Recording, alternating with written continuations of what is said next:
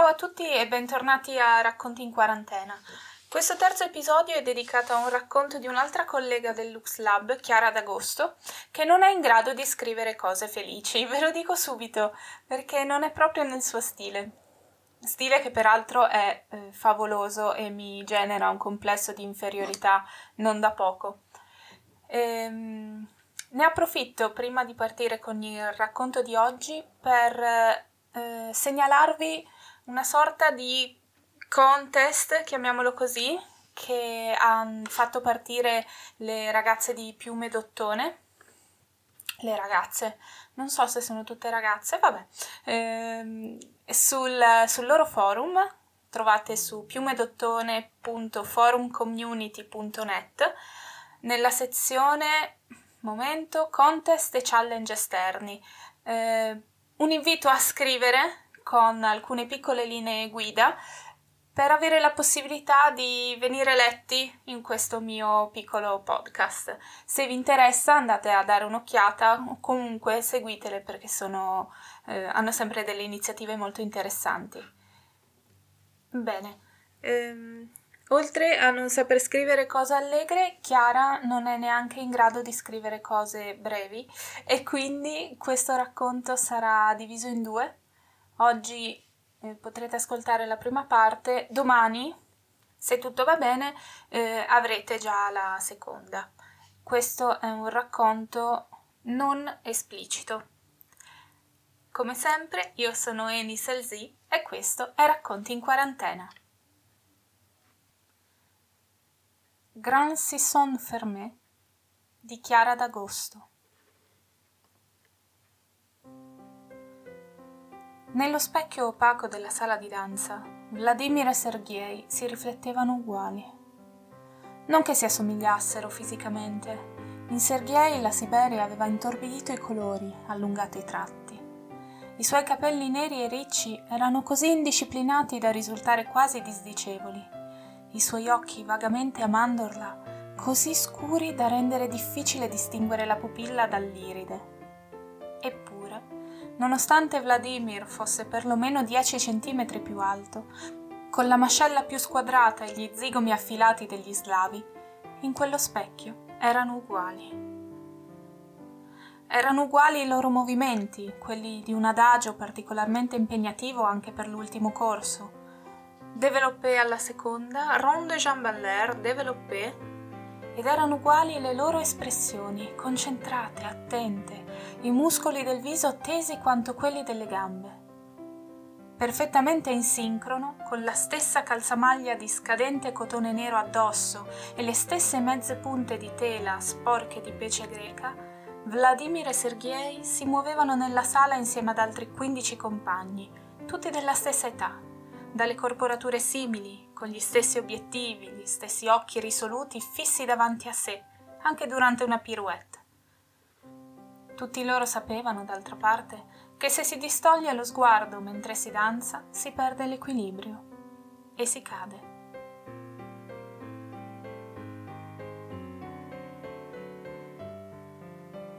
L'insegnante scandiva i passi e il ritmo come se si fosse trattato di dare gli ordini a una truppa e loro in fondo dovevano obbedire con la stessa solerzia, senza distrarsi, senza sbuffare, senza stanchezza. Dopo tutti quegli anni, però, non sembrava più così dura. Ci si abitua a tutto, anche a ricevere ordini, se è il prezzo da pagare per quello che avevano. Eppure a Vladimir ricevere ordini non era mai piaciuto. Se gli anni passati lo avevano reso capace di calare la testa ed eseguire, non avevano di certo frenato il moto che doveva ogni volta costringere a frenare quando qualcuno per qualche motivo a lui superiore gli imponeva qualcosa. Nel paese delle gerarchie anche l'Accademia si reggeva su quel sistema e su quel sistema si sarebbe retto il mondo che avrebbe presto visto fuori, il teatro, il corpo di ballo, l'elite artistica. Per Vladimir tutto quello era solo un altro prezzo da pagare per poter danzare ma sapeva che per Sergei non era così. Il suo compagno di stanza era diverso da lui e forse era per questo che l'amava tanto. Vladimir non riusciva a ricordarsi di un giorno vissuto senza danzare. Ancora prima che conoscesse quel verbo, si muoveva a ritmo sotto le note emesse da sua madre, che cantava con una voce melodiosa e intonata vecchie canzoni popolari mentre cuciva, la sera. Nella stanza in cui vivevano, in un grande palazzo grigio vicino al fiume Fontanca, Vladimir danzava nello spazio ristretto che riusciva a ricavare fra le sedie e i due letti, mentre sua madre ogni tanto distoglieva gli occhi dal suo ricamo per guardarlo senza smettere di cantare. Quando lui aveva iniziato la scuola, era stata una delle maestre a suggerirle di tentare quella strada. Sua madre Eliena lo aveva portato lì un giorno piovoso e freddo d'ottobre per le audizioni. L'alto edificio color ocra, arricchito di stucchi bianchi, quel giorno aveva le porte aperte nella piazza del teatro, vicino al canale, decine di madri si affollavano con i loro bambini accanto, ben pettinati e ben vestiti. Le bambine portavano nastri colorati fra i capelli, le loro gonne erano stirate con cura. Al contrario di molti di quei bambini, venuti da ogni distretto e da ogni regione di quel grandissimo paese, Vladimir non aveva mai studiato danza. Non era mai entrato prima d'allora in una sala con degli specchi, né aveva mai indossato la calzamaglia e le mezze punte di tela. Agli esaminatori, tuttavia, sembrò non importare. Lo avevano misurato, piegato, gli avevano tirato le gambe e curvato i piedi, gli avevano chiesto di saltare, di camminare, di fare una capriola e una giravolta. Alla fine avevano detto sì. Insieme ad altri venti bambini, meno di un quarto di quelli che si erano presentati alle audizioni, Vladimir avrebbe studiato in quella scuola e avrebbe lasciato per sempre la stanza che abitava con la madre, il padre e le tre sorelle, al terzo piano di quel complesso di cemento grigio. Eliena, che sapeva bene che il figlio non avrebbe mai più vissuto con lei, ma che conosceva bene i vantaggi di quel nuovo status, aveva pianto di gioia più che di dolore per la futura separazione. Vladimir, stretto al braccio di sua madre, aveva guardato di sfuggita dei ragazzini in calzamaglia camminare ordinati in un corridoio e si era sentito felice. Il suo compagno di stanza si chiamava Sergei Ivanovich Sorokin. Come lui, era stato esaminato e accettato quella mattina d'ottobre. Avevano la stessa età, le stesse gambe lunghe e magre, ma due sguardi molto diversi. Di questo Vladimir se ne accorse subito. Nella grande stanza che avevano assegnato loro, una stanza intera per due bambini, Sergei si guardava intorno impaurito, intimidito, accucciandosi in un angolo del letto, come se quel grande spazio tutto a sua disposizione lo mettesse a disagio. Aveva detto a Vladimir di provenire da lontano da una città siberiana sulle rive del fiume Yenisei, fondata da Stalin negli anni 30 per i minatori della zona. Suo padre era un tataro, sua madre una russa di Vladivostok che aveva conosciuto su un treno diretto a Mosca. Sergei aveva dei profondi occhi neri, allungati, dalle ciglia lunghe, donatigli dai suoi antenati mongoli delle steppe. Era un bambino silenzioso, solitario, capace di concentrarsi per ore su un'unica cosa, sia che fosse un esercizio di sbarra particolarmente impegnativo, sia su una lettura difficile assegnata dai loro nuovi maestri. La loro amicizia era nata in maniera strana, senza che riuscissero nemmeno ad accorgersene. Dopo un anno trascorso in quella stanza, troppo grande per due bambini soli, il silenzio aveva cominciato a riempirsi All'inizio erano state brevi chiacchierate da ragazzini, risatine su questo o quell'altro insegnante, aiuto con i compiti scritti. Poi, lentamente, avevano preso a danzare accanto, uno dietro all'altro alla sbarra, vicini al centro, sincronizzati ed eleganti. Di notte, da un letto all'altro, Sergei parlava a Vladimir del suo sogno, della danza, dei palcoscenici, della fama, Vladimir non li condivideva, non del tutto, ma lo ascoltava sempre. Quel bisbiglio nel cuore della notte, con gli anni si era solo arricchito di temi.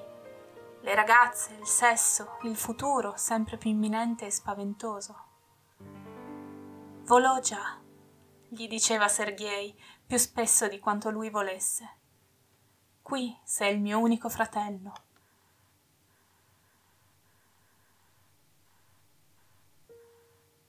So cosa si dice sul tuo conto. Gliel'aveva detto una mattina d'inverno in camera, fra una lezione e l'altra. Vladimir stava cercando nell'armadio un altro paio di mezze punte, come in una giornata qualunque, per una lezione qualunque. D'improvviso invece Sergei aveva parlato alle sue spalle girate, come se non avesse il coraggio di guardarlo negli occhi.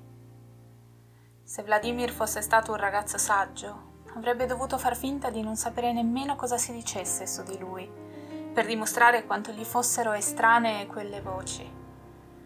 Avrebbe dovuto farlo a voce alta immediatamente, senza lasciare a Sergei la possibilità di pensare a un suo tentennamento. In verità, anche se aveva esitato sia a girarsi sia a rispondere. Vladimir non aveva tentennato.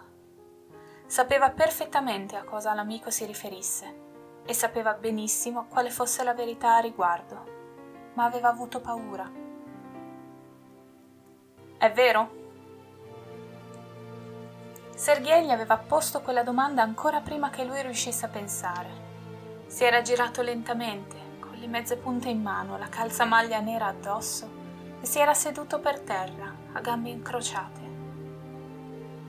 Gli occhi di Sergei erano indecifrabili in quel momento, torbidi e profondi come se nascondesse dentro di sé una paura che non voleva che uscisse, o una rabbia contenuta a stento. Nonostante quello strano sguardo, si era seduto per terra di fronte a Vladimir, come erano soliti fare per il riscaldamento prima delle lezioni del mattino da ormai cinque anni, tutti i giorni. Sì.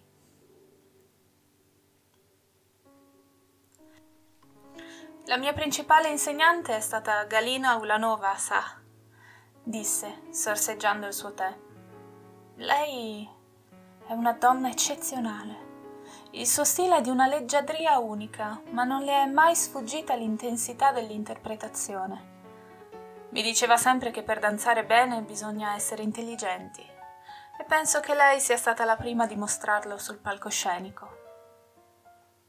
Che intende, signor Volkov? La ragazza seduta di fronte a lui lo guardava curiosa, con un piccolo registratore portatile accanto e un blocco per appunti scarabocchiato da incomprensibili segni stenografici. Era una signorina di qualche anno più giovane di lui. Dimostrava al massimo 25 anni ed era evidentemente una parigina. Lavorava per Le Figaro, forse l'unico giornale francese a non averlo ancora intervistato. Ai suoi tempi, una ballerina doveva essere impalpabile, leggera, una silfide magica ed evanescente. La signora Ulanova è stata in grado di portare sul palcoscenico la sofferenza e il dolore dei suoi personaggi, pur rimanendo quella silfide. Bisogna essere molto intelligenti per riuscire in una cosa simile. Ancora di più se lo fai per prima. Improvvisamente il mondo si accorse che Giselle, Nichia e Odile erano donne che potevano essere reali. La signora Ulanova, da bambina, voleva fare il marinaio. Penso che abbia portato sul palco anche questo. E lei invece? Cosa voleva fare da bambino? Volevo ballare, ovviamente. Vede, signorina, Vladimir si interruppe per un attimo, giusto il tempo di bere un altro sorso di tè. La giornalista fraintese la sua esitazione, probabilmente abituata ad avere a che fare con personaggi molto più altezzosi di lui. Ah, eh, Girard, Laurel Girard. Sì, lo ricordavo, signorina Girard. Vladimir le sorrise, cercando di mostrarsi affabile sotto tutta quell'aria severa e intimidatoria che hanno i ballerini anche se lui pensava fosse più un problema dovuto al suo essere russo piuttosto che alla sua professione. Il suo francese era fluente, ma il suo accento non si era mai ammorbidito. Io non sono un figlio d'arte come la signora Ulanova o come Balanchine, riprese. Mia madre fa la sarta, mio padre è un semplice operaio. La danza è stata presente nella mia vita prima ancora che io avessi la possibilità di conoscerla. Io ho imparato a danzare e danzo perché mi è impossibile non farlo. Gli applausi mi raggiungono sempre lontani. Eppure il suo successo è straordinario, signor Volkov. Di sicuro deve importarle.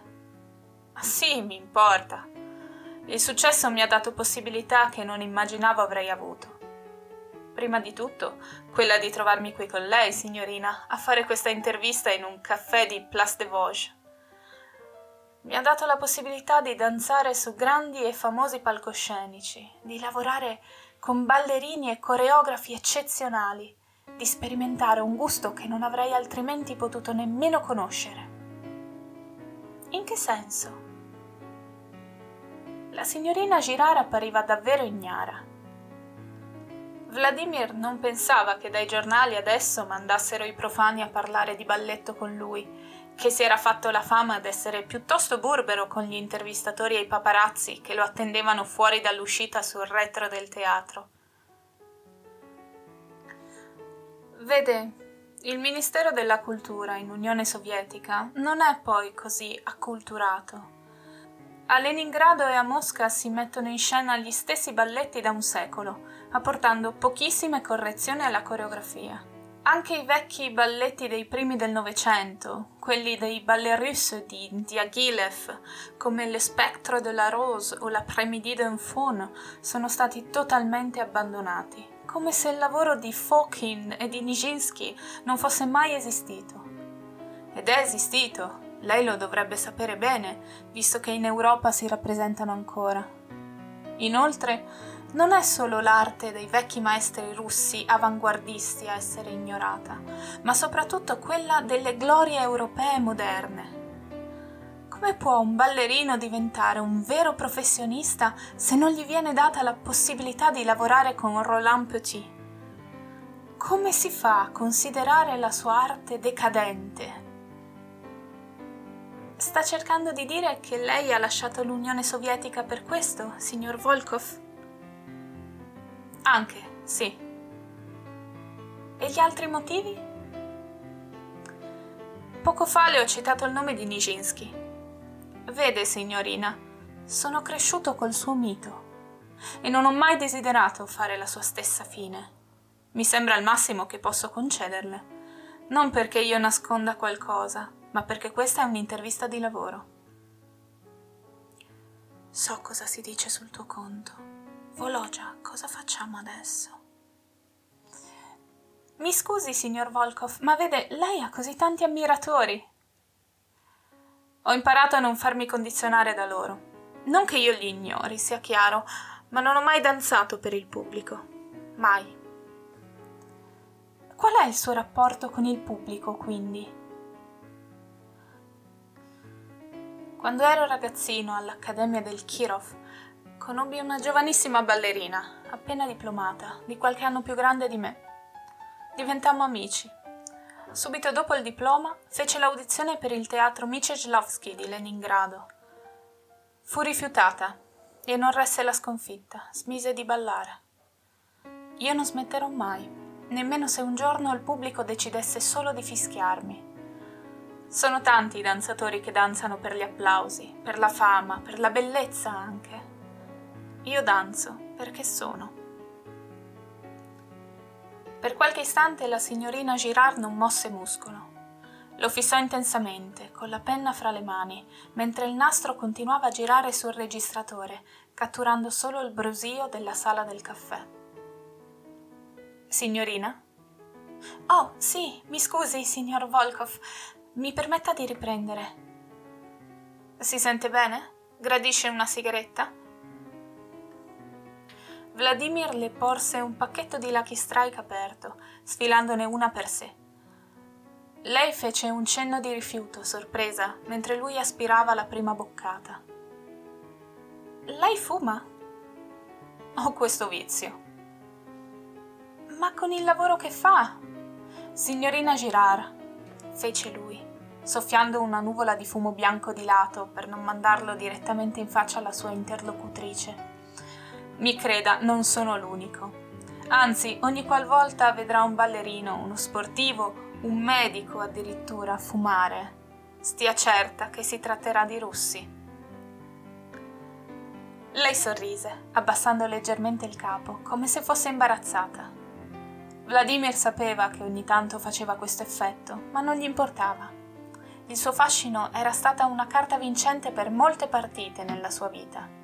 In Russia, a volte, aveva dovuto dissimulare anche quello.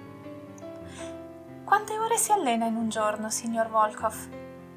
chiese lei, dandosi di nuovo un'aria professionale, riprendendo in mano la penna che aveva lasciato cadere distrattamente sul tavolino. Dipende. Se abbiamo una produzione in allestimento, anche dieci, dodici.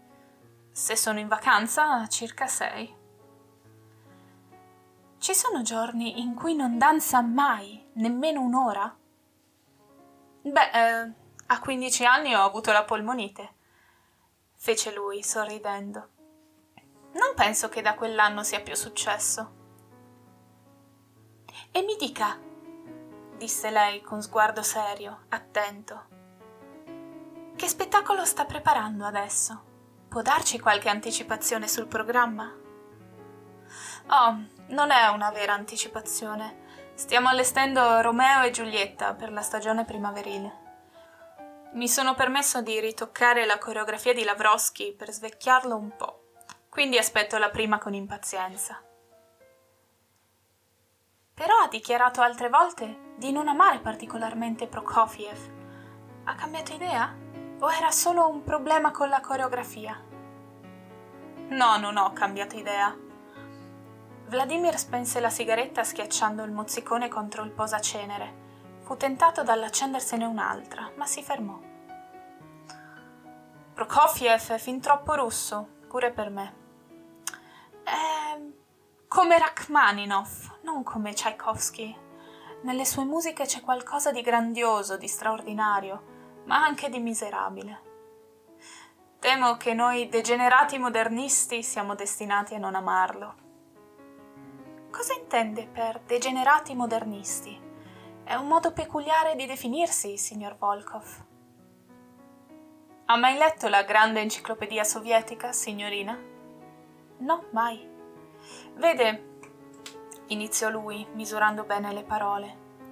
All'Accademia a Leningrado ne possedevamo una bellissima edizione.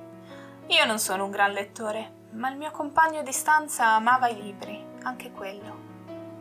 Ogni tanto ne leggevamo dei brani, anche perché trovavamo divertente quella lingua altisonante. E i degenerati modernisti? insistette lei, con la curiosità brillante negli occhi.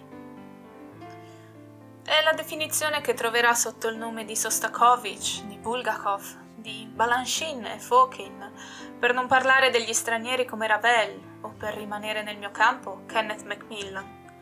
Date queste premesse, sento di potermi affibbiare da me la stessa definizione. Ma le manca mai? Mi scusi? Lui si accese un'altra sigaretta. La Russia, intendo. Le manca mai? A volte. Come a volte ci manca tutto. Tirò una profonda boccata, guardò il fondo vuoto della tazza. Lei posò il blocco e diede un'occhiata all'orologio che portava al polso. Direi che abbiamo finito, signor Volkov. La ringrazio moltissimo di avermi concesso il suo tempo. È stato un vero piacere parlare con lei. Spense il registratore, rimettendosi in borsa le sue cose sparse sul tavolino. Si figuri, signorina Girard. Vladimir le fece un sorriso e poi, distogliendo lo sguardo, mormorò: Solo te posso amare, Russia, mio dolce paese che hai gioia breve e violenta. Cosa? Mi scusi? È Zenin, il poeta. Può scrivere che l'ho detto, anche se non l'ha registrato. Lo farò. Si strinsero la mano, lei si infilò il cappotto di panno e prese la grande borsa sotto spalla. L'intervista sarebbe uscita sul giornale qualche giorno dopo, ma Vladimir probabilmente non l'avrebbe letta. Non lo faceva mai. Di solito l'individuo è considerato come qualcosa che media fra il particolare e l'universale.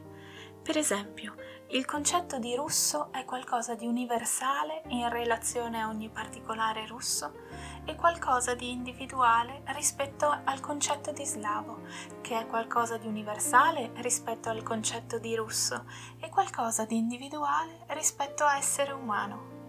Ma l'individuo può realizzarsi nell'universale, come dimostra la grande rivoluzione socialista d'ottobre. La voce di Sergei, mentre sussurrava quelle parole quasi al suo orecchio, era tranquilla, rilassata. Quello era un loro rito ormai. Ogni volta che dovevano prendere in prestito dalla biblioteca dell'Accademia qualche volume dell'enciclopedia per una ricerca assegnatagli dal loro professore di storia, prima di restituirlo lo sfogliavano alla ricerca delle definizioni più altisonanti, più pompose. Anni e anni di retorica e propaganda li avevano resi capaci d'accettare i vestiti di cotone scadente, il riscaldamento non funzionante e i cetrioli in salamoia a colazione, ma rimanevano ragazzini capaci di sognare oltre, verso i palcoscenici d'Europa, sulle musiche di musicisti francesi, tedeschi, polacchi, cattolici e perfino monarchici per quanto anche l'Accademia si riempisse la bocca delle stesse parole delle radio e dei giornali, delle scuole e delle università, già solo poter immaginare un palcoscenico in Inghilterra significava farlo esistere, evadere. Anche ridere della grande enciclopedia sovietica era evadere per loro.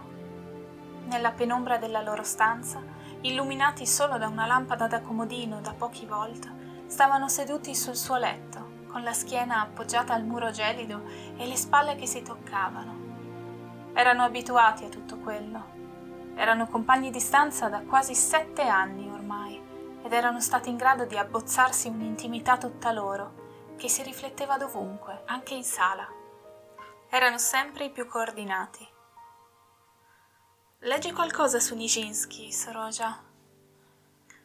Non abbiamo preso la N gli disse Sergei un mormorio appena. E poi l'abbiamo già letto un centinaio di volte. Leggi qualcos'altro allora. Vladimir era stanco quella sera. Appoggiando la testa sulla spalla dell'amico, socchiuse gli occhi, aspettando che l'altro iniziasse a parlare. Gli piaceva il tono con cui Sergei leggeva, qualunque cosa fosse dalle poesie di Esenin e della Akhmatova ai racconti di Gogol o in quel caso alla grande enciclopedia sovietica. Gli trasmetteva una tranquillità profonda. Perversione sessuale che consiste in una innaturale attrazione verso individui dello stesso sesso. Si riscontra in individui di entrambi i sessi.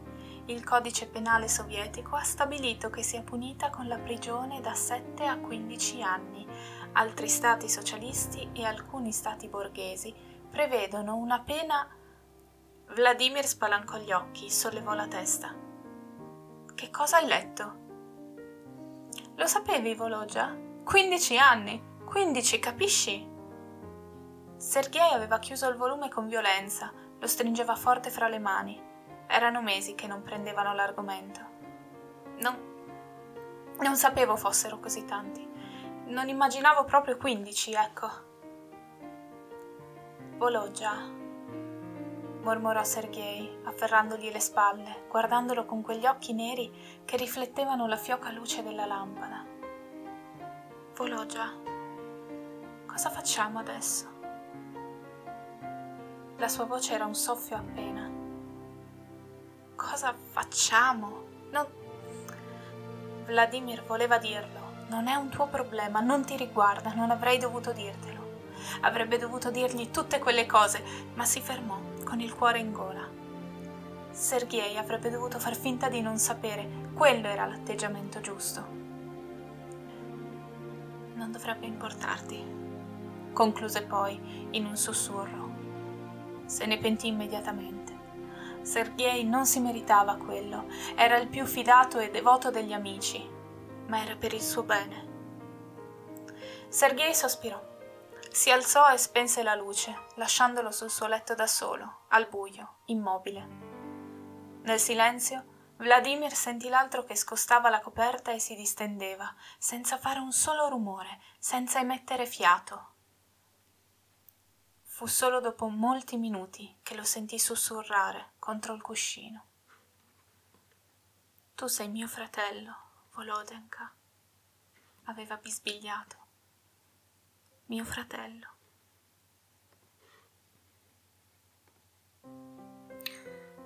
Lyudmila era una chitri perfetta.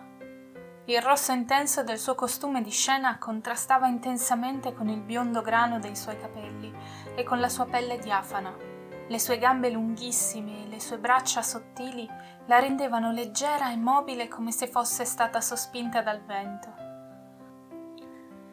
Quando eseguiva la preparazione in allongé, Vladimir adorava il modo in cui la sua pelle si tendeva sulle sue clavicole, come il suo mento fosse sempre perfettamente allineato col braccio fino alla punta delle dita.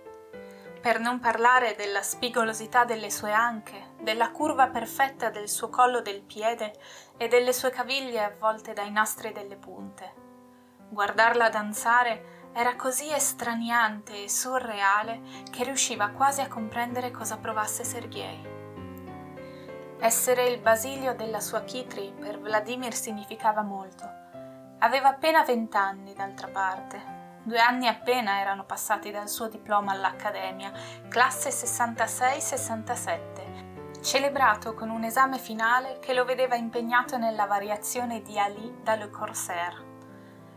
Era stato un successo strepitoso quello. Insegnanti rigidi che non applaudivano qualcuno dai giorni in cui quella stessa variazione era stata ballata da Nureyev su quello stesso palco, avevano applaudito lui. I suoi genitori avevano pianto. Il giorno dopo, il suo nome era sulla bocca di tutta la compagnia del Kirov e vi rimase così a lungo da essere scritturato nemmeno sei mesi dopo come corifè. Già nell'inverno del 1969, a vent'anni appena compiuti, il suo nome era fra quello dei secondi solisti della compagnia di danza classica più famosa del mondo, ed era ovvio che non si sarebbe fermato lì. L'allestimento di quel Don Quixote per la stagione invernale, la più seguita di tutta Leningrado, era stato a dir poco rocambolesco. Vladimir non avrebbe dovuto interpretare Basilio, non nei progetti iniziali del loro direttore, che gli aveva assegnato il ruolo di carattere ma più modesto di Lorenzo. Invece, a meno di due mesi dalla prima, il Basilio designato si ruppe un braccio. Quella sarebbe stata la sua prima occasione come primo solista, il suo vero debutto, il giorno in cui il pubblico esigente di Leningrado e di tutta la Russia avrebbe visto che nulla, nulla esisteva nella sua vita di sacro e perfetto quanto la danza, e forse per quello l'avrebbe ricompensato. Intanto lui imparava da tutti, succhiava da tutti i danzatori più esperti di lui ogni mossa, ogni gesto studiava le loro debolezze, le loro esitazioni, con l'esplicito intento di riuscire a superarle un giorno. Danzava e basta, come aveva sempre sognato, per tutto il tempo che riusciva, prima che i suoi muscoli lo pregassero di sedersi e dormire almeno per qualche ora. E in quelle ore ritornava nella sua stanza. La stanza che divideva con Sergei non era più la stessa, no? Col diploma avevano dovuto lasciare la loro spaziosa e confortevole camera nei dormitori dell'Accademia e se n'erano procurati un'altra, molto più piccola e decisamente più in linea con gli standard della vita quotidiana di tutti. Nemmeno per un attimo avevano pensato di separarsi. Negli otto lunghi anni che avevano trascorso dentro l'Accademia Vaganova di, Le- di Leningrado, Vladimir e Sergei avevano incontrato i loro genitori due volte all'anno, per poche ore. Avevano parlato al telefono con loro raramente, ricevuto qualche lettera. La loro amicizia aveva preso la dimensione familiare che due bambini soli sanno creare quando hanno paura. Anche Sergei era stato scritturato dal Kirov, ma nel corpo di ballo. In quei due anni era stato promosso a corifè per alcune produzioni che richiedevano più caratteristi, come i balletti romantici. In un mondo dove la competizione e l'astio fra competitori vigeva crudele, Per loro era sempre stato diverso. Sin da bambini avevano saputo d'essere diversi, d'altra parte. Chiunque li avesse osservati non avrebbe trovato in loro una sola somiglianza. Chi li avesse conosciuti profondamente ne avrebbe riscontrate ancora di meno, ma per loro non era importante. Quei lunghi anni passati fianco a fianco li avevano spinti a modellarsi l'uno sull'altro, ad appianare i livelli più aspri, ad accettare le loro differenze, seppur a volte così dolorose. Sergei guardava Vladimir danzare con quel suo atteggiamento menefreghista, lo guardava rispondere male agli insegnanti e al direttore, fare di testa sua, cambiare le coreografie a suo gusto, eppure essere sempre perfetto, inarrivabile. L'aveva odiato per tutto quello. L'aveva odiato perché imparava a muoversi in quel modo come se non gli costasse fatica perché le sue anche erano naturalmente più basse e il suo andeor naturalmente più accentuato, perché era così talentuoso che poteva permettersi già a 16 anni di aggrottare le sopracciglia davanti a un insegnante.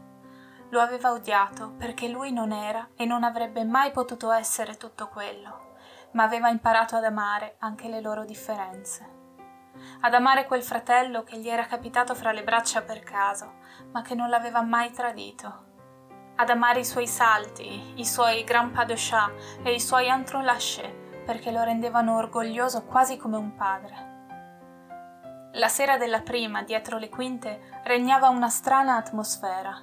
Il teatro Kirov, che alcuni fra loro continuavano intimamente a chiamare Mariinsky, come se in quel nome si celasse più affetto, era gremito da un pubblico che sapeva bene cosa stava per vedere e sapeva bene come giudicarlo.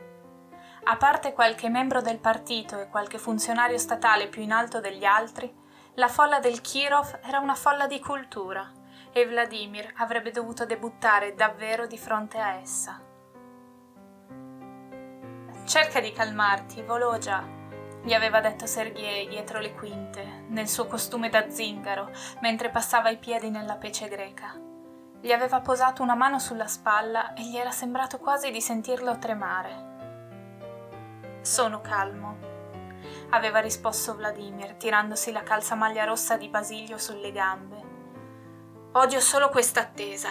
Vorrei già essere lì in scena, danzare. Manca poco ormai. Lo so, ma non riesco più ad aspettare. Ho troppa voglia di stringere la tua ragazza in un pas de deux. Sergei aveva riso, dandogli un colpo sulla spalla con il gomito. Era contento che lui, così solitario, fosse riuscito a intessere quel buon rapporto con Lyudmila. Alcuni colleghi gli dicevano che avrebbe dovuto essere geloso, che quando c'è di mezzo una donna non c'è amico che rimanga tale, ma lui si limitava a sorridere e a dire sempre che si fidava di entrambi. Non era una bugia, d'altra parte. In scena Vladimir Mikhailovich, Vladimir venne richiamato da un aiutante del loro direttore. Aveva passato i piedi un'ultima volta nella pece, perché aveva sempre un'incomprensibile paura di scivolare su un parquet tirato troppo a lucido, e aveva abbracciato Sergei, che era rimasto lì, dietro le quinte, a guardarlo fare la sua prima entrata da primo solista. Basilio faceva la sua comparsa sul palco in maniera sommessa, posata. Una camminata in tendu dietro, il secondo port de bras, un terzo arabesque, fino ad arrivare al centro della scena. Lì prendeva per mano Kitri, la accompagnava in un panchet, si allontanava di nuovo da lei e saltava, un gran sisson fermé così alto che Sergei temette quasi che avesse esagerato, che avrebbe perso il controllo dell'atterraggio, piegato male le ginocchia, aperto la quinta. Ovviamente, Vladimir non aveva fatto nulla di tutto quello. Dal suo sisson era tornato a terra con così tanta leggerezza che Sergei avrebbe potuto giurare che nemmeno il pubblico in prima fila avesse potuto sentire il rumore. Quindi adesso anche tu sei diventato adulto, Volodenka? Vaffanculo, Sereja, rise Vladimir, inspirando una profonda boccata di fumo. Nella penombra della loro stanza, come quando erano ragazzini, bisbigliavano in piena notte, con le spalle vicine, distesi sul letto con gli occhi fissi sul soffitto macchiato d'umidità. Almeno hai recuperato il tempo perduto? Oh sì, decisamente sì. Che sorriso che hai, commentò Sergei, prendendo la sigaretta dalle mani dell'altro. Quasi da pensare che Vladimir Mikhailovich sia rimasto a Parigi e qui sia tornato solo Volodenka. Vladimir non rispose, ma continuò a sorridere. Aveva ragione Sergei in un certo senso. Vladimir Mikhailovich non era un uomo da sorrisi. Era uno staccanovista, un professionista serissimo, uno che si trovava alla sbarra alle 8 di mattina pure con la febbre alta e una tosse capace di fargli sputare un polmone, uno che sul palcoscenico lavorava e basta. Fra i colleghi si era fatto questa fama di danzatore indefesso, solitario, scorbutico, dal temperamento irascibile e greve. In effetti non si poteva dire che i colleghi avessero torto a considerarlo così. Si comportava da tale. Alcune di quelle caratteristiche di sicuro gli erano proprie, ma altre Vladimir aveva imparato ad affinarle con gli anni, a limarle su se stesso, a metterle in gioco quando ne aveva bisogno. Stare 16 ore al giorno tutti i giorni a contatto con delle persone può portare a credere cose sbagliate, a lasciare trapelare segreti che fino ad allora era riuscito a non rendere troppo evidenti. Le voci correvano e avrebbero sempre corso. L'importante era non dare loro delle prove, mai. Come hai detto che si chiama? François. François, il pianista francese.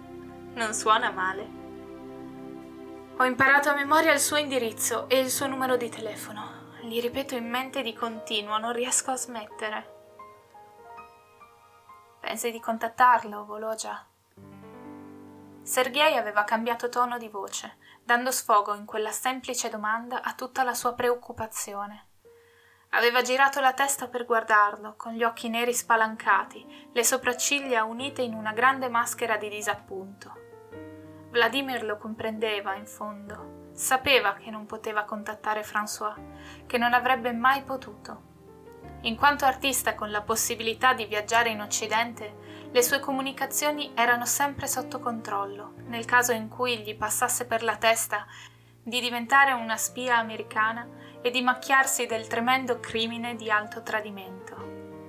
Ovviamente Vladimir non aveva intenzione di fare nulla di ciò, ma al governo bastava molto meno per imprigionarlo per anni e distruggere la sua vita, quella di sua madre, di suo padre, delle sue sorelle, di Sergei e di Lyudmila, di tutta la gente troppo a contatto con lui. Vladimir Mikhailovich Volkov, degenerato, decadente, filo occidentale, traditore della patria, dei compagni del Soviet e della nostra grande tradizione.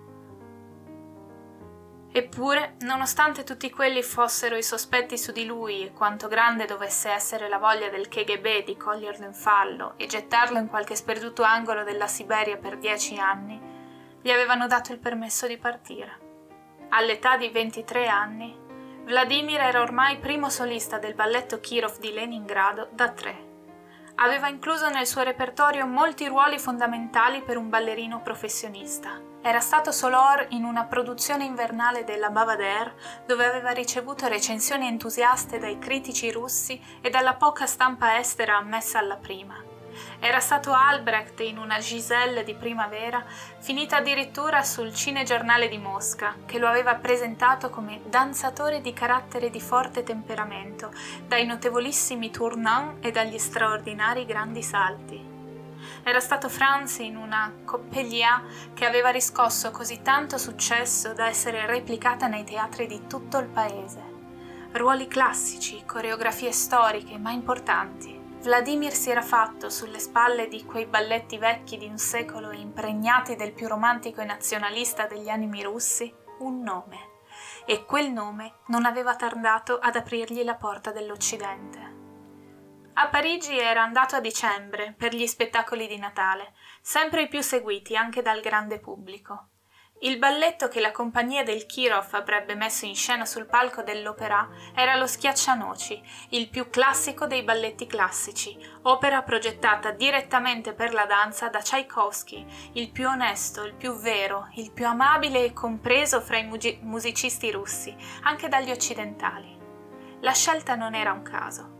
Quelle brevi trasferte oltre la cortina di ferro rappresentavano un modo legittimo di mostrare al mondo le glorie artistiche e culturali prodotte dal comunismo. Danzare improvvisamente diventava il manifesto di un partito.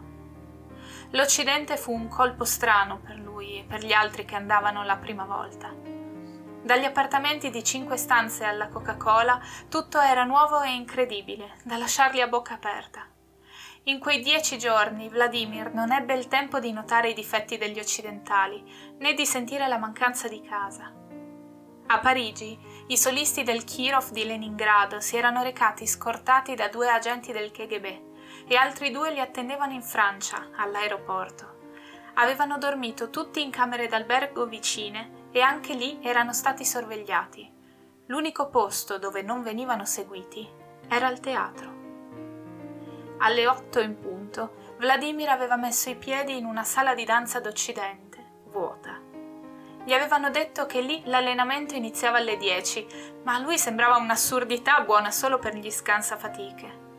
Quando erano arrivati gli altri danzatori, anche il pianista che suonava alle prove era entrato e aveva preso posto al suo sgabello, con le gambe perfettamente allineate e la schiena drittissima, quasi come un ballerino. So che non posso contattarlo, Saroja. Non sono uno sprovveduto, dovresti saperlo. Intanto ti sei lasciato coinvolgere in questa avventura con ben quattro agenti che ti tenevano il fiato sul collo. A loro interessava che non corressi fra le braccia della polizia francese, non che non mi dessi da fare con un pianista di sala. Volò già, disse Sergei, accendendosi un'altra sigaretta con un gesto nervoso. Per loro è un motivo per distruggerti. E se non sarà un motivo, sarà un ottimo pretesto. Avresti dovuto essere più discreto, fare più attenzione. Avrei dovuto lasciar perdere, ignorare l'occasione. Non ho detto questo, Vologgia. Io. Sergei tentennò, quasi imbarazzato. Non parlavano spesso di quello. Non potevi mai sapere chi ti stava ascoltando, ma a lui in fondo andava benissimo così. So che per te è difficile, riprese, passandosi una mano fra i capelli neri. Sono solo preoccupato. Non sei un incosciente, lo so, ma sei un uomo. E gli uomini su certe cose cadono. Non ho più sedici anni, Soreja. Lo so e ti conosco. Proprio perché non hai più sedici anni, so che è ancora più difficile per te. Vladimir prese la sigaretta accesa dalle dita di Sergei, sfiorandogli la mano. Non riuscì a rispondere a quell'affermazione, ma appoggiò la testa sulla spalla dell'amico, ispirando il fumo. Nel finto silenzio della loro stanza, pieno dei rumori degli altri inquilini, della comunalca e di quelli provenienti dalle strade sempre trafficate di Leningrado, finirono quella sigaretta scambiandosela dopo ogni tiro, senza più parlare.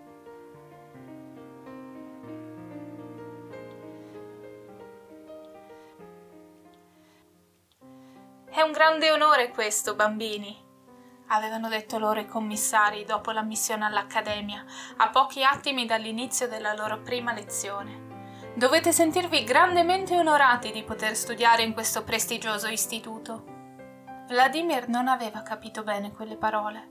Le aveva ascoltate, aveva annuito, ma non le aveva ben comprese. In silenzio, come lo avevano educato da sempre, aveva preso posto alla sbarra per la prima volta appoggiando la sua piccola mano al legno. L'insegnante, una signora anziana che da anni ormai si occupava dei bambini, mostrò loro un tendu en avant. Spiegò loro il concetto di en dehors, di come fosse importante mantenerlo sempre, a qualunque costo. Li incoraggiò a mantenerlo anche nei loro momenti liberi o alle lezioni scolastiche. Vladimir aveva un bellissimo en dehors naturale, era nato così, per fare il ballerino. La maestra gliel'aveva detto un giorno, ancora al primo corso, qualche lezione dopo. Le sue gambe lunghe e magre erano perfette per saltare, le sue ginocchia incurvate verso l'interno creavano un semiarco perfetto e le sue anche snodabili permettevano quell'andeor eccezionale, ottenuto senza nessuno sforzo, senza nemmeno poggiare il peso sull'arco del piede in seconda posizione. Sin da quelle primissime lezioni, Vladimir aveva capito cosa lo avrebbe aspettato in futuro. In quelle camere fredde con i ritratti di Agrippina Voganova appesi alle pareti, aveva imparato a stare con gli occhi bassi davanti agli insegnanti, a rispondere solo sì, a contare il tempo in quattro, otto, sedici. Imparava anche a gestire il corpo, a educare movimenti che prima erano stati spontanei e liberi. Dopo i tendus, per la sua classe erano arrivati i pliés. Dopo ancora erano iniziati i jetés, i battements, i piccoli salti come gli changement de pied e gli échappés e i piccoli legati come il pas de bourrée. Apprendeva quei passi con la velocità e la solerzia di un ballerino professionista che impara una nuova coreografia, come se possedesse già tutto dentro e per la fine dell'anno aveva capito il significato di quelle parole che i commissari avevano rivolto alla sua classe il primo giorno. A undici anni Vladimir capì che non si sentiva onorato. Fortunato, sì, moltissimo, oltre ogni dire, ma onorato no. Lui non era come Sergei, non era come gli altri suoi compagni e di quella scuola non onorava niente, non sarebbero bastati gli schiaffi di tutta la vita a fargli cambiare idea. Solo la danza lo onorava. Solo la danza era sacra, solo lei trascendeva, meritava sangue, sudore, dedizione e fatica. Solo lei, non un istituto per quanto glorioso, né un insegnante che pur meritava rispetto, né i ritratti di una donna morta da un secolo alle pareti, che pur era la fondatrice del loro metodo. Solo la danza importava, null'altro. Ovviamente c'era stato un processo. L'accusa fu di alto tradimento, la pena vent'anni, perché fu stabilita la premeditazione. C'era la premeditazione. Sergei non lo sapeva in realtà, sperava di no. Non solo perché se lo avessero dimostrato avrebbe potuto ottenere uno sconto di pena, ma perché non riusciva a credere che il suo Volodenka avesse potuto farlo, in silenzio, senza dirgli nulla, lasciando le loro vite nello scompiglio più totale. Sergei era stato chiamato a testimoniare, ovviamente, così come sua moglie e la famiglia di Vologia.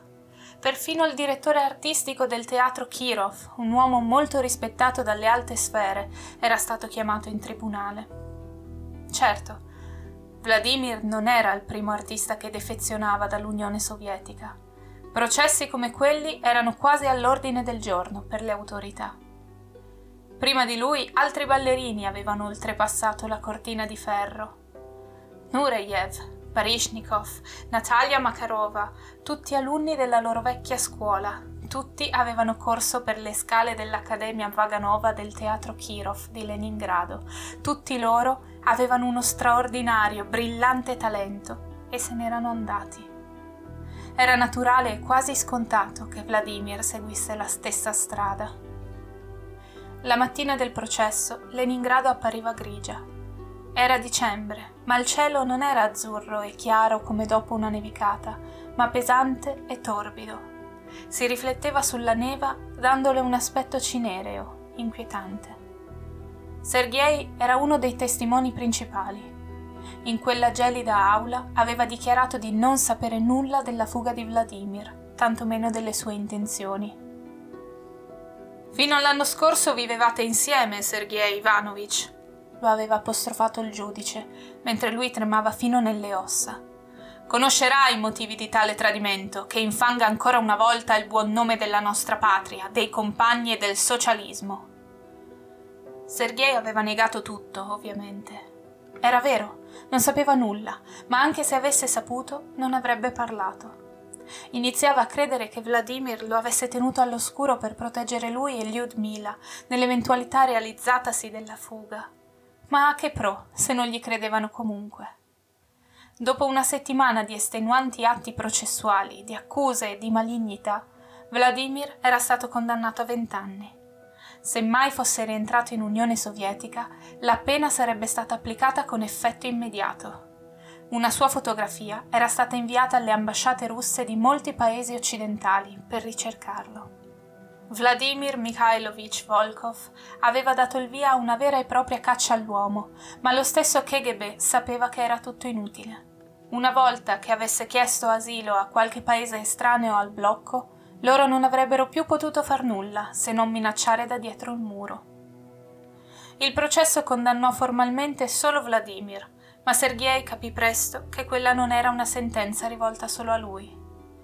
Scappando, Vologia aveva messo sé al sicuro e aveva lasciato la sua famiglia e loro impotenti e vulnerabili.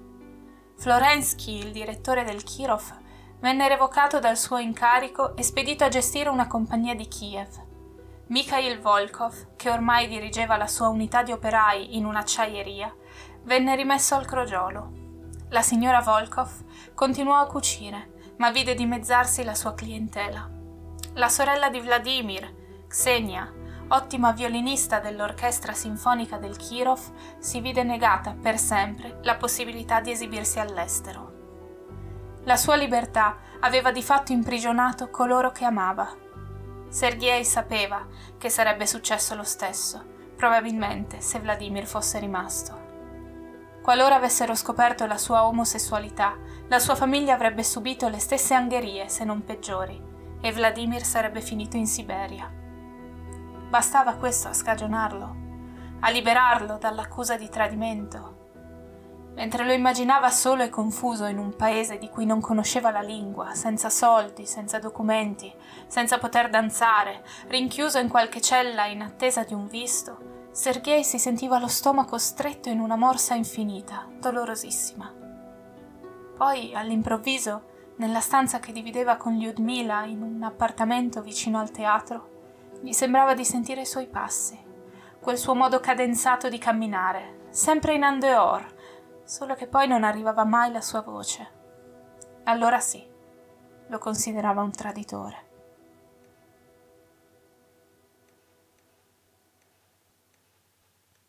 Fine prima parte.